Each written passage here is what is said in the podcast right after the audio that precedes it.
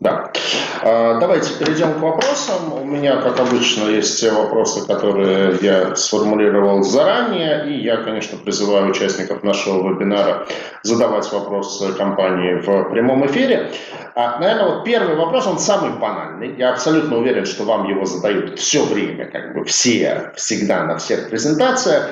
А, ну, переведу стрелки на рейтинговое агентство. Рейтинговое агентство традиционно не очень любят э, девелоперов и строителей, потому что они не очень любят отрасль.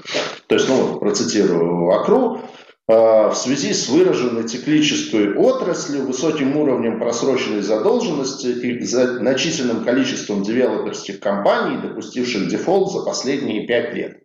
Правда, если честно, вот если брать публичную часть, э, то есть тех, у кого есть облигации, я за пять лет никого не помню из э, девелоперов, кто бы дефолтнул. Ну вот как бы живем мы все в мире стереотипов, и рейтинговые агентства, они отрасль не любят. А, ну, э, как бы основания этому, безусловно, есть, потому что цикличность довольно высока. Соответственно, вопрос такой как бы простой, прямой. Вот мы сейчас впервые за довольно долгое время живем в условиях повышающихся ставок. Причем это не какое-то там шоковое повышение ставок, которое там, ну, не знаю, мы проходили это там, в 2014 году, в конце 2014 года было резкое повышение ставок, но это скорее было тогда ощущение, что ну вот, вот это как бы быстро вверх и также быстро вниз. Сейчас мы живем в условиях такого вот прямо это тихого, но уверенного повышения ставок. И Набиулина недавно в интервью сказала, что будут еще выше. И, в принципе, там все эксперты говорят, что, скорее всего, там ставки по ипотеке в следующем году вернутся в двузначную область. А, ставки по ипотеке в двузначной области это, естественно, очень плохо, потому что там плюс 1% э, ставки по ипотечному кредиту, он сразу на размер платежа очень сильно влияет. И все разговоры про то, что там, ну, инфляция же и так далее, никто из физических лиц вот в терминах там, номинальных реальных ставок не мыслит, они просто вот смотрят размер платежа, соотносят с текущим доходом и, и исходя из этого принимают решение.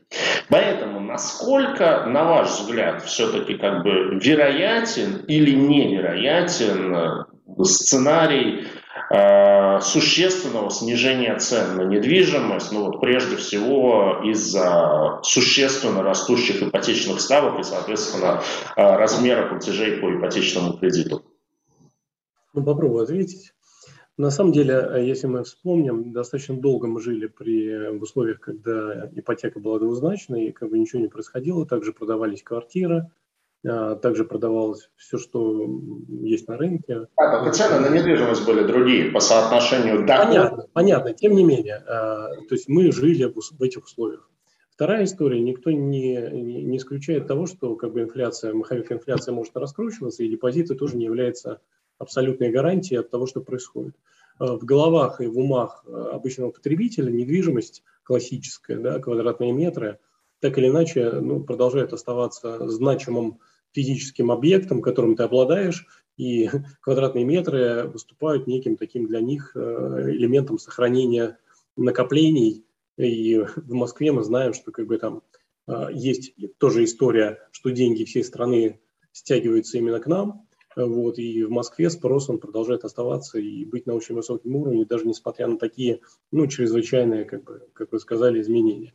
Далее, почему цены не могут падать, на наш взгляд, это связано в том числе с ростом цен на строительные материалы, э, в которых есть в том числе и валютные составляющие иногда, да, там лифты импортные ставим, хорошие наши премиальные проекты и так далее. Очень много всего интересного.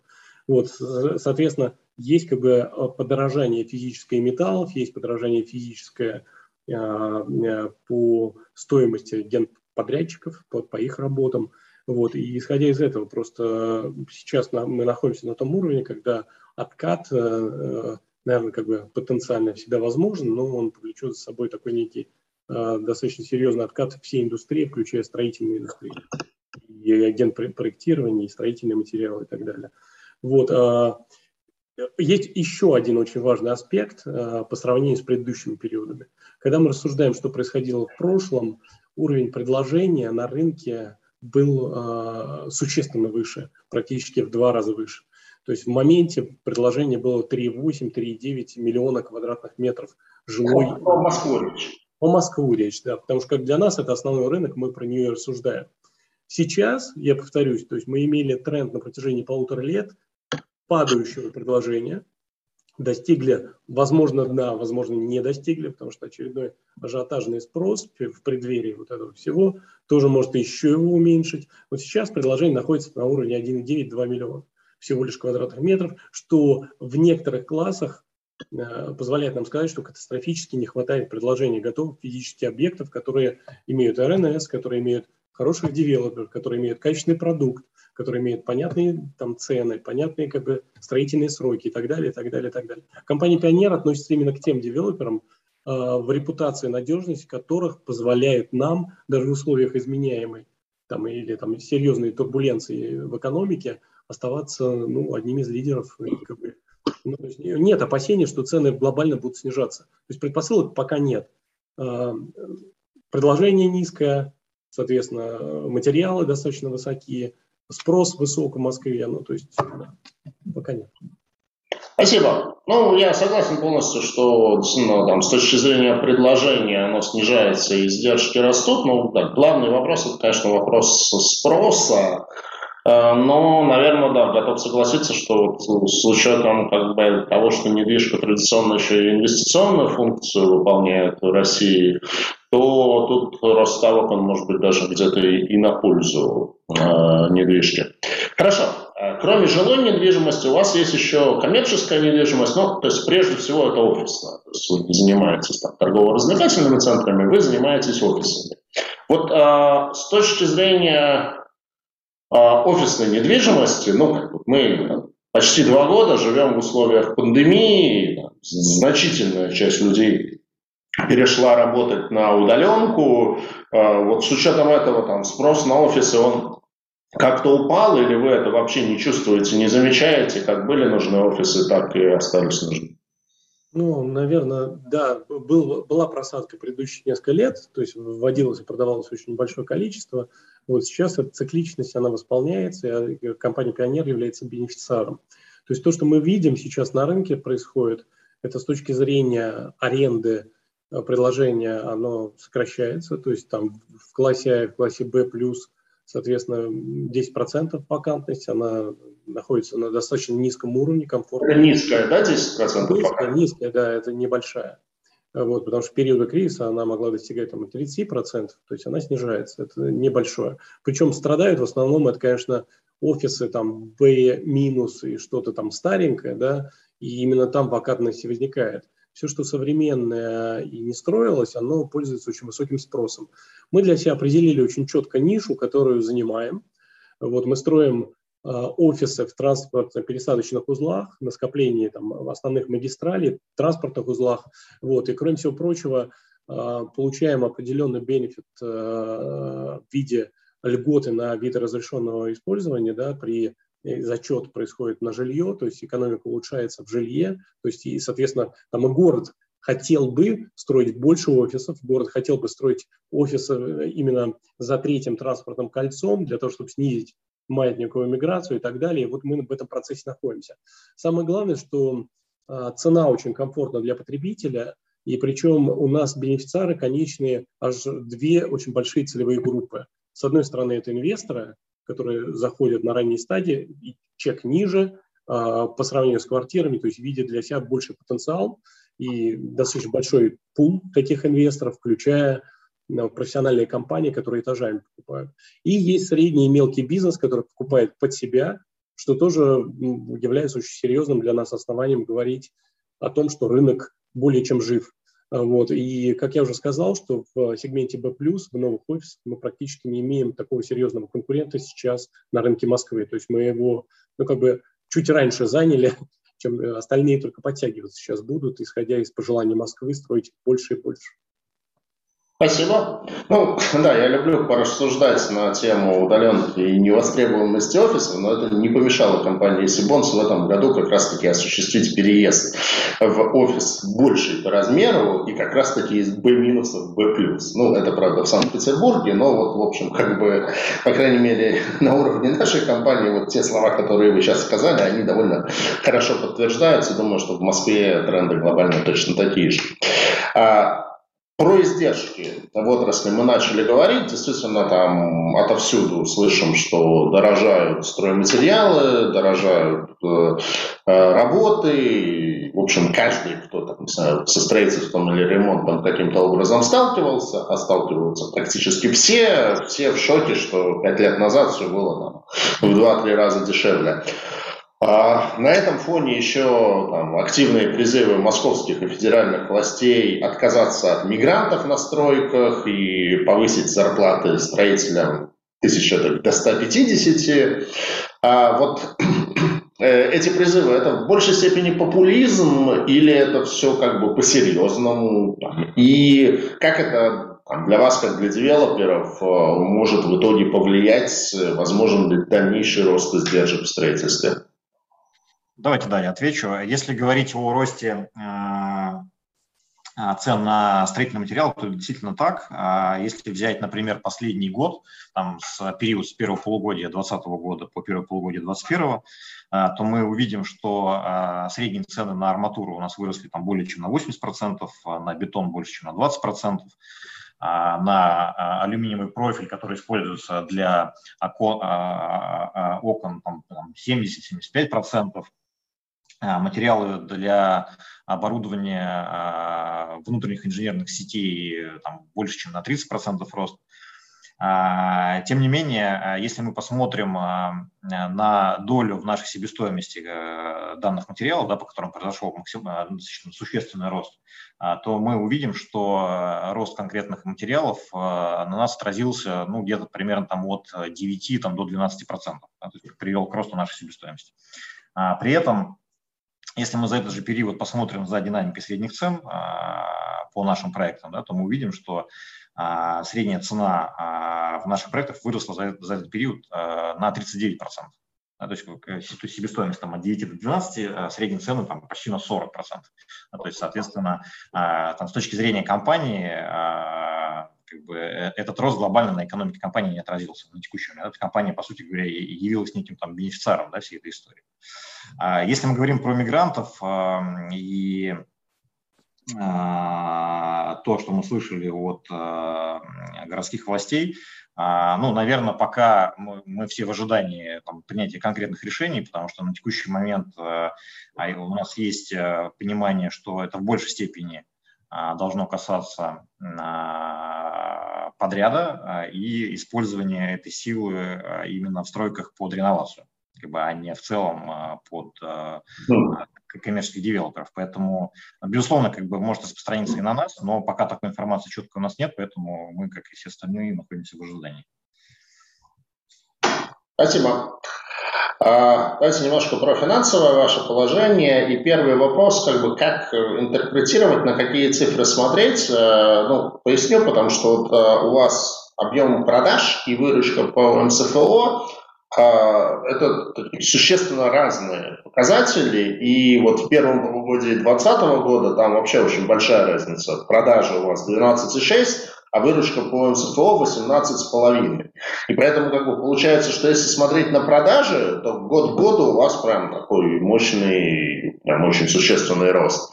А, ну, первое полугодие 21 к первому полугодию 20 Если смотреть на выручку МСФО, то у вас практически нулевая динамика, там, а, первое полугодие 21 к первому полугодию 20 Вот почему эти показатели сильно расходятся и, собственно, как бы на что в первую очередь смотреть?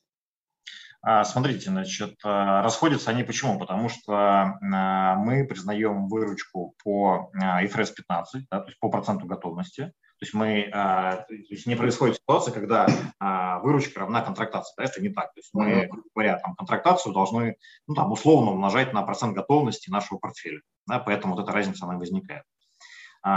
И второй момент, ну, как бы для, там, например, для там, для простоты, да, например, у нас в 2020 году мы достаточно активно там, скажем так, заканчивали продажи нашего проекта «Лайв Ботанический сад 2», а, наконтрактовали а, порядка 2 миллиардов рублей, то есть подписанных ДДУ, да, при этом в МСФО мы признали а, там, там, почти в два раза больше, из-за чего? Из-за того, что этот проект, по сути, был на, 100, на, на стадии стопроцентной готовности. Mm-hmm. Вот. То есть, ну, вот, э, как бы разница глобально только в этом. Ну, вот, и, соответственно, на да, да. да. То есть э, продажи, э, когда выручка больше продаж, это значит, что вы активно строите, за счет этого у вас процент э, как бы завершенности растет, и вы это включаете в выручку, при этом это еще не продано. И наоборот, как бы дальше это там начинает активно продаваться, а, а при этом вы это уже по сути построили. Ну, а, там условно да. Как бы, и а, в том числе эта ситуация приводит к тому, а, что, например, а, при том, что у нас, если посмотреть на первое полугодие 2021 года, то по сравнению с первым полугодием 2020 да, у нас рост продаж именно контрактации там, порядка там, 58%, да. Да, выручка, соответственно, там, на почти неизменном уровне. Почему? Да? Потому что а, в продажу, в контрактацию вышел достаточно большой объем а, проектов, которые находятся плюс-минус в начальной стадии строительства с очень маленьким процентом готовности. Mm-hmm продажи растут, выручка не меняется. Но, как бы, соответственно, эта динамика, она а, будет сильно меняться при увеличении процентной готовности, то есть, как бы, то есть при увеличении темпа строительства, объема строительства. Угу. Окей, хорошо, спасибо. А, немножко про вашу рентабельность. То есть вот если смотреть на воловую рентабельность, у вас в презентации были эти цифры, она немного снизилась. А, в первом полугодии 2020 года была 38% а, э, в первом полугодии 2021 года 36%. Она все равно очень высокая, она существенно выше, чем средняя по отрасли, но тем не менее, как бы, с чем связано снижение и какова ожидаемая динамика? А, связано это в первую очередь с изменением структуры продаж, а, потому что в 2020 году мы продавали несколько достаточно маржинальных проектов, таких как Life Ботанический сад 2 и Life Кутузовский, которые, по сути говоря, были все построены и проданы. А, а в этом году а, а, мы в продаже вывели такие проекты, как Life Варшавская, где маржа немножко ниже, да, соответственно, это в первую очередь повлияло на, то есть изменение структуры контрактации повлияло на небольшое снижение маржи. Угу, спасибо.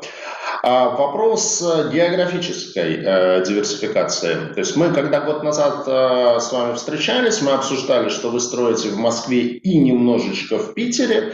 А при этом вы сказали, что, в общем-то, Питер вы, скорее всего, планируете сворачивать. И вот я посмотрел вашу текущую презентацию, там про Питер уже вообще ничего нет. То есть я так понимаю, что вы там, те проекты, которые были, вы завершили и, в общем, на этом решили остановиться.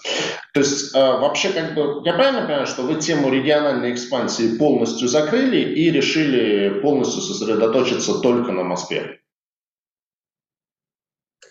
Ну, ну, ну а, в свое время мы такую стратегию действительно принимали. А, мы а, принимали ее в том ключе, что мы в ближайшие годы хотели бы сосредоточиться на развитии именно в Москве, но тем не менее в случае мы смотрим на Питер, мы смотрим площадки в Питере, в случае появления интересных для нас площадок с интересной для нас экономикой, мы, я думаю, что будем готовы и возвращаться. Кроме Москвы, Питера не, не смотрите ничего? Не смотрим. Не, не смотрим. А в Питере тоже ситуация поменялась, потому что достаточно резко подросли цены. А, и э, стало достаточно интересно рассматривать, в том числе, наверное, там, возможно, оппортунистический возврат. Э, вот, причем компетенции все есть, команда вся та же. То есть, в принципе, мы присутствовали на рынке Санкт-Петербурга, то есть возврат мог бы быть очень легким. Но будет зависеть на самом деле от э, действительно качественной локации, с приемлемой экономикой интересной и так далее. А с точки зрения того, что вы строите, то есть у вас есть жилье и есть апарт-отели. И вот у нас в ленте один из вопросов, э, планируете ли еще строить апарт-отели? А, я так понимаю, что там были определенные законодательные инновации в части апарт-отелей, и вот э, этот сегмент, он остается, или вы перейдете полностью в строительство именно жилого э, жилья? А, сегмент остается для нас, э, и как бы пока законодательство ну, ни, никаким образом не ущемляет э, ту модель, которую мы использовали. То есть мы строим э, апартаменты, продаем их в розницу частным профессиональным, профессиональным инвесторам. Дальше наша управляющая компания может взять в управление апартаменты и выплачивать доходность определенную, да, либо это может сделать сам владелец.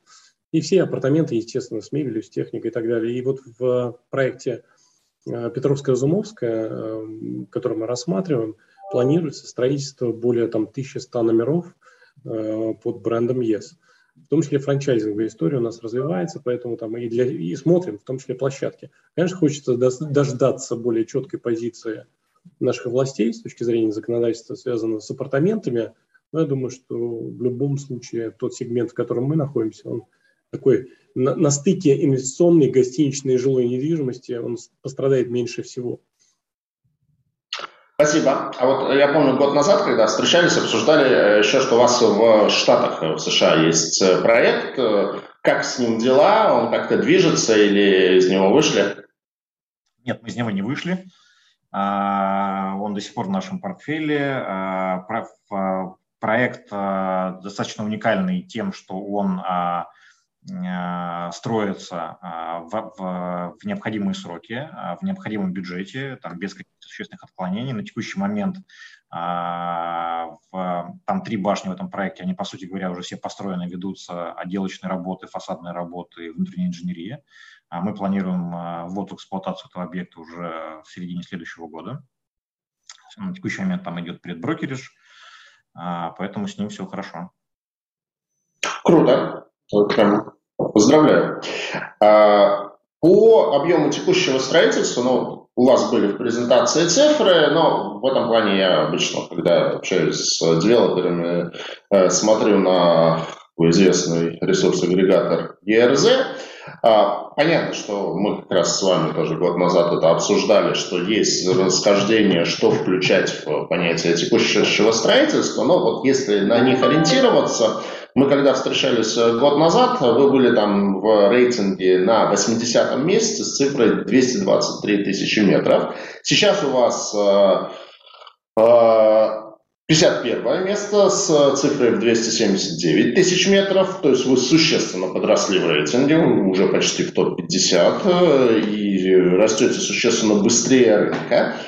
А, скажем так, за счет чего вам это удается, с учетом того, что вы полностью сконцентрированы на Москве, и, как вы сами говорите, объем предложения в Москве, он сокращается, ну, наверное, грубо говоря, Москва не резиновая.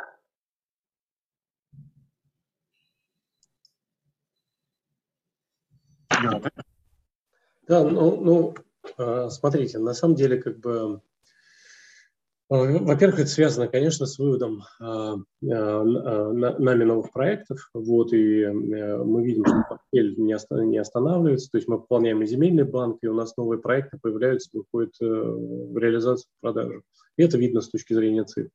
С точки зрения Москва не резиновая, ну, пока выглядит как будто рынок готов съесть практически любой объем, который будет предложен по, по, по любым ценам. Вот, а высокая позиция, которую мы видим там, с точки зрения РЗ, это, наверное, результат той операционной и э, стратегической деятельности, которую компания ведет в данном направлении, наращивая там, свои компетенции на ключевом для себя рынке. То есть ключевой рынок для нас Москва, еще раз. То есть пока Москва резиновая? Пока для, ну да, наверное, так можно сказать. Хорошо. А, как обстоят дела с земельным банком? А, потому что вот рейтинговое агентство так немножечко вас за это их поругают, эксперт ТРА пишет. А, агентство сдержанно оценивает обеспеченность компании земельным банком. По расчетам агентства для поддержания увеличивающихся масштабов бизнеса, темпа строительства и объема продаж на горизонте около двух с половиной лет компании необходимо осуществлять инвестиции в земельный банк. Осуществляете эти инвестиции? Безусловно, осуществляем. А, как я уже в самом начале говорил, мы в этом году а, приобрели достаточно большой объем площадок. А, у нас есть планы а, приобретения там еще нескольких площадок, а, что по нашим расчетам это почти там, ну, под миллион квадратных метров. который нам, в общем-то, обеспечивает достаточно уверенное развитие, как минимум там, до 2025 года, с выходом на необходимые нам целевые среднегодовые темпы роста и на необходимые целевые размеры выручки к 2025 году. Вот, поэтому здесь как бы все у нас тоже хорошо. Спасибо. А вопрос, который, наверное, такой будет, может быть, не самый приятный, э, но опять-таки сошлюсь на уже упомянутый ЕРЗ, у них есть еще рейтинг по потребительским качествам. И вот если на него смотреть, то по августу у вас была так очень приличная 13 позиция в общероссийском рейтинге, ну, вполне себе топово. А по итогам сентября у вас какой-то раз вы оказались на 56-м месте. Я, честно скажу, не до такой степени эксперт, не знаю, насколько вот э, этот э, рейтинг EFZ показательный, но все-таки там, условно говоря, что произошло в сентябре, как бы, не знаю, там э, ну, какие-то косяки резко вскрылись или, или что произошло и почему вы так драматично упали. Ну, на самом деле, наверное, это связано с методологией в какой-то степени подсчета вот этого рейтинга, да. Дело в том, что э, в рейтинге компании учитываются те ЖК, по которым ведутся активные продажи, вот, и э, в августе учитывался, ну, вот, до вот этого понижения э, проект Life Ботанический сад. Life Ботанический сад в, в номенклатуре, там, в рейтинге именно ЕРЗ занимал ведущие позиции. То есть у него рейтинг был порядка 105 э, а, пунктов, насколько я помню, он входил в топ-10 лучших новостроек э, России. Не просто Москвы, а России.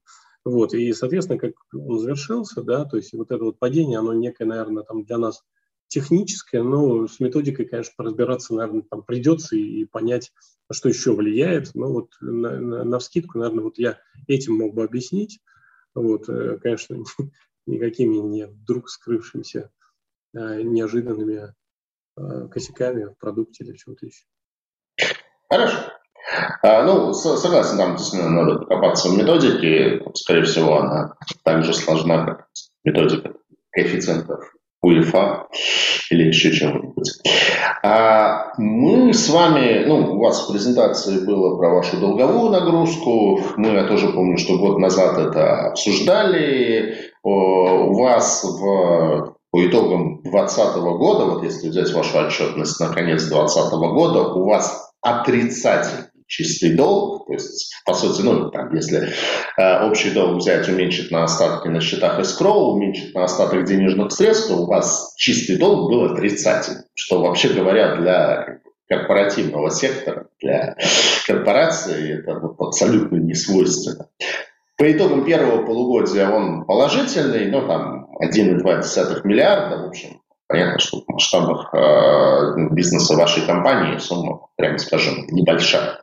То есть вы и дальше планируете быть вот такими прям ультра, ультраконсервативными? Или все-таки где-то планируется начать немножко активнее заимствовать? Ну, смотрите, отвечу так, а, что мы в любом случае а, а, пополняем и должны пополнять наш земельный банк. Да, как бы для этих целей мы используем заимствование, и публичный долг, и банковское финансирование. Поэтому в любом случае мы будем предоставить долгом. Я бы сказал, если, опять же, там, руководство вашими терминами, то, наверное, мы перейдем с позиции ультраконсерваторов на позиции консерваторов, э, но э, в компании есть определенные а, метрики, есть определенные там, нормативы пороговые значения и а, долга, и по коэффициентам обслуживания долга, из которых мы выходить не собираемся. Да? То есть для нас, например, там, а, коэффициент долга к беде там 2-2,5 это, это максимальный порог, на который мы в принципе вообще э, готовы когда-то дойти. Да? как бы выше даже и мы там, сценарий даже не рассматриваем. Поэтому, да, безусловно, при необходимости пополнения банка, земельного банка мы пере, перейдем от э, политики ультраконсерваторов к консервативной, но при этом э, не агрессивной ни разу. Будем, будем консерваторами. Спасибо. Давайте возьму пару вопросов от наших слушателей. А, вопрос от Ольги Лариной. А если у вас уже опыт раскрытия эскроу счетов, были ли какие-либо сложности? Да, был такой опыт э, по Life Варшавск. Все прошло очень хорошо. После получения э, разрешения на ввод, э, там, буквально там, в течение пяти дней мы раскрыли, проблем не было никаких. Спасибо. И второй вопрос от нее же. Вы планируете полностью переходить в премиум сегмент или будете продолжать строить проекты комфорт-класса? На самом деле, конечно, с точки зрения устойчивости модели необходимо иметь совершенно разных э, сегментах, там один, два, три, сколько получится проектов, соответственно, и в комфорт-классе мы будем развиваться, в комфорт-плюсе, и в бизнес-классе, э, соответственно, у нас есть уже несколько проектов, которые мы заложили э, в бизнес-классе, да, на полковой, например, будет Life Савеловский, то, что Алексей говорил, строится проект, достаточно большой, знаковый, интересный бизнес-классе. Вот, и в премиальном сегменте, ну, наверное, да, вот, но это не является самоцелью и точно не будет сдвига только в этом направлении, только в этот сегмент.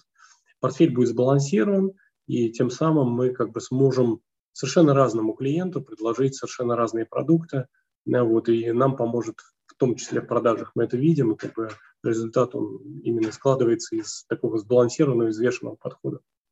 А у вас получается бренд один, Life, но при этом вы э, его и в комфорте, и в бизнесе, да, продвигаете? Э, скажем так, у нас один бренд, потому что э, границы между комфорт плюсом и бизнесом достаточно сильно сдвинулись, ну, да. и уже их и не видно, собственно говоря, потому что те решения, которые закладывались, они перекочевывают из бизнеса в комфорт и обратно, да, и то есть проект развивается. Вот, поэтому для бизнеса и комфорта у нас Life, вот, а для премиальных проектов мы придумываем и создаем отдельные бренды и отдельные названия, да. Угу. Ну, пока оно еще вот в процессе создания, да? Ну, High Life уже создан, и как бы вы видите, да, то есть это uh-huh. другое, вот и на Дербянке будет там еще один проект, то есть uh-huh. другим названием, не High Life и не Life. Спасибо.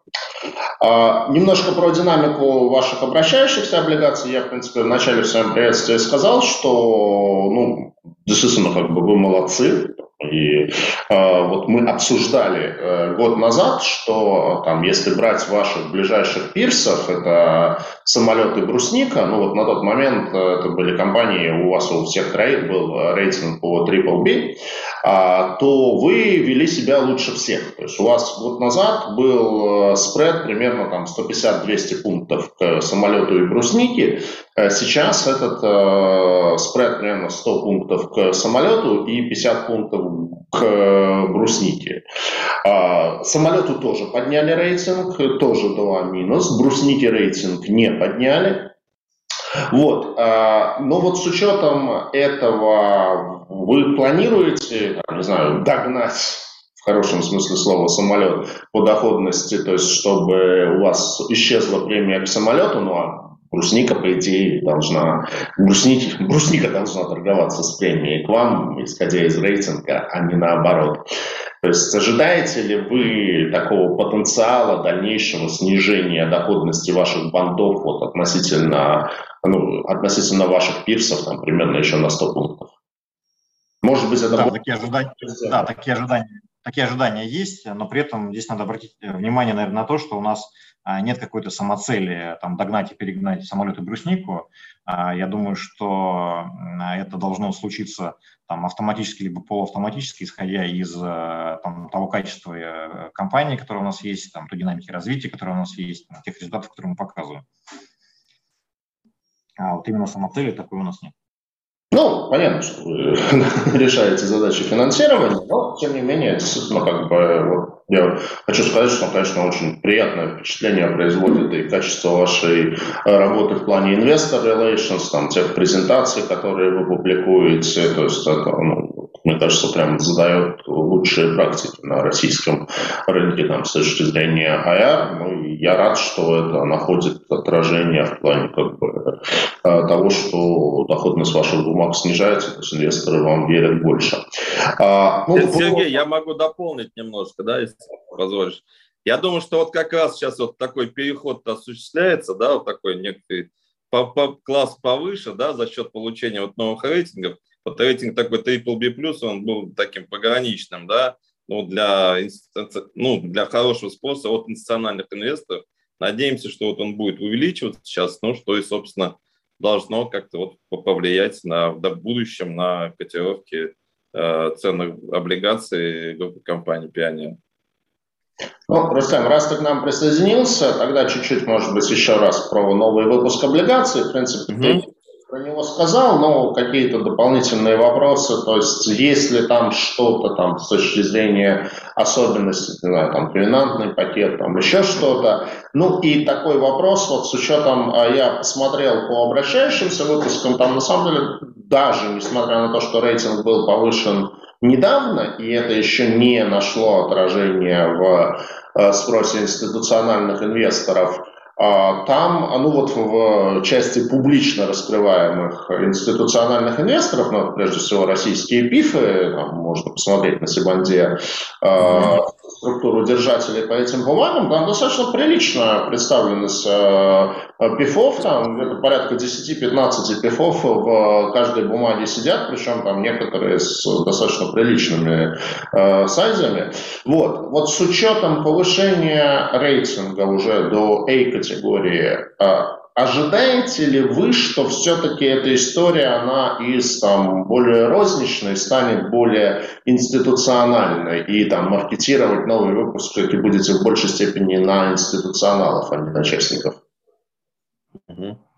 Мы э, как бы не отвергаем физических лиц, естественно, да, потому что текущая ситуация – это доходность, которая ожидается, она привлекательной, там, э, пока является любого депозита, да, при, при том уровне надежности компании. Да. Соответственно, я думаю, что плавно да, этот вот э, э, институциональные инвесторы будут да, занимать большую долю, как и э, хотели бы, чтобы это происходило да, на первичном размещении, чтобы компания имела возможность вот, э, э, эту ставку свою, на которую ты ее там это нацеливаешь в будущем, получать уже может быть и на размещение или сразу там после него. Поэтому, да, рассчитываем, что этот переток, он как-то будет э, плавно происходить и в дальнейшем будет э, сказываться на размещении.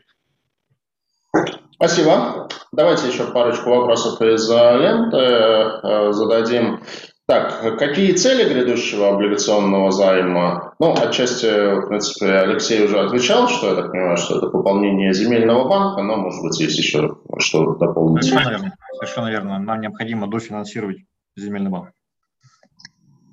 Спасибо. И вопрос от Владимира Малиновского. Владимир, приветствую. А, с чем связано снижение продаж а, в метрах квадратных в третьем квартале 2021 года к уровню второго квартала 2021 года? Там не было фактического снижения продаж. А, связано это с тем, что в третьем квартале мы не учитывали объем контрактации по нашему новому проекту Хайлайф Литниковская до получения РНС. Соответственно, этот объем мы покажем в четвертом квартале, поскольку РНС уже получен. Спасибо. Ну и, наверное, заключительный вопрос от меня. В ваших презентационных материалах было, что в июне 2021 года общим собранием акционеров группы, ну, акционеру группы фактически один, э, вот, там 100% принадлежит физическому лицу, а, было принято решение о формировании совета директоров в составе семи членов с участием двух независимых директоров. Ну, обычно просто так советы директоров с независимыми директорами не формируют, и обычно это предвестник подготовки компании к IPO. Это, это так? Не совсем так. А, мы, безусловно, думаем, размышляем про IPO, но это вопрос, я думаю, что не ближайшей перспективы. А, в большей степени, наверное, это связано с тем, а, какая структура владения есть у компании. Да? Это действительно одно физическое лицо. Соответственно, мы хотели иметь коллегиальный орган, который будет принимать взвешенные решения, да, который, который не будет принимать один акционер, да, чтобы эти решения были максимально взвешенными. А, и, соответственно, второй момент – это соблюдение, скажем так, лучших практик корпоративного управления. Понятно. Ну, то есть, ну что, там, прямо в 2022 году IPO все-таки еще пока не ждать? Нет, в 2022 точно не ждать. Хорошо. А, ну что ж, я исчерпал ту повестку, которая у меня была выписана. Мы ответили на те вопросы, которые нам задали, поэтому э, хочу сказать спасибо за короткие, четкие, профессиональные ответы. Естественно, пожелать удачи в предстоящем размещении, а, потому что ну, времена непростые, размещаться в условиях растущих ставок всегда непросто, поэтому Желаю успехов. Я знаю, что мы скоро увидимся, потому что я видел и Алексея, и Юрия, ну, само собой, Рустема в списках участников э, нашей предстоящей конференции «Российский облигационный конгресс», так что буду очень рад э, вскоре увидеться очно. Ну и, в общем, до новых встреч э, в онлайне и офлайне. Спасибо большое. Спасибо. Да, ну и всех инвесторов приглашаем участвовать в размещении, естественно. Спасибо. Спасибо.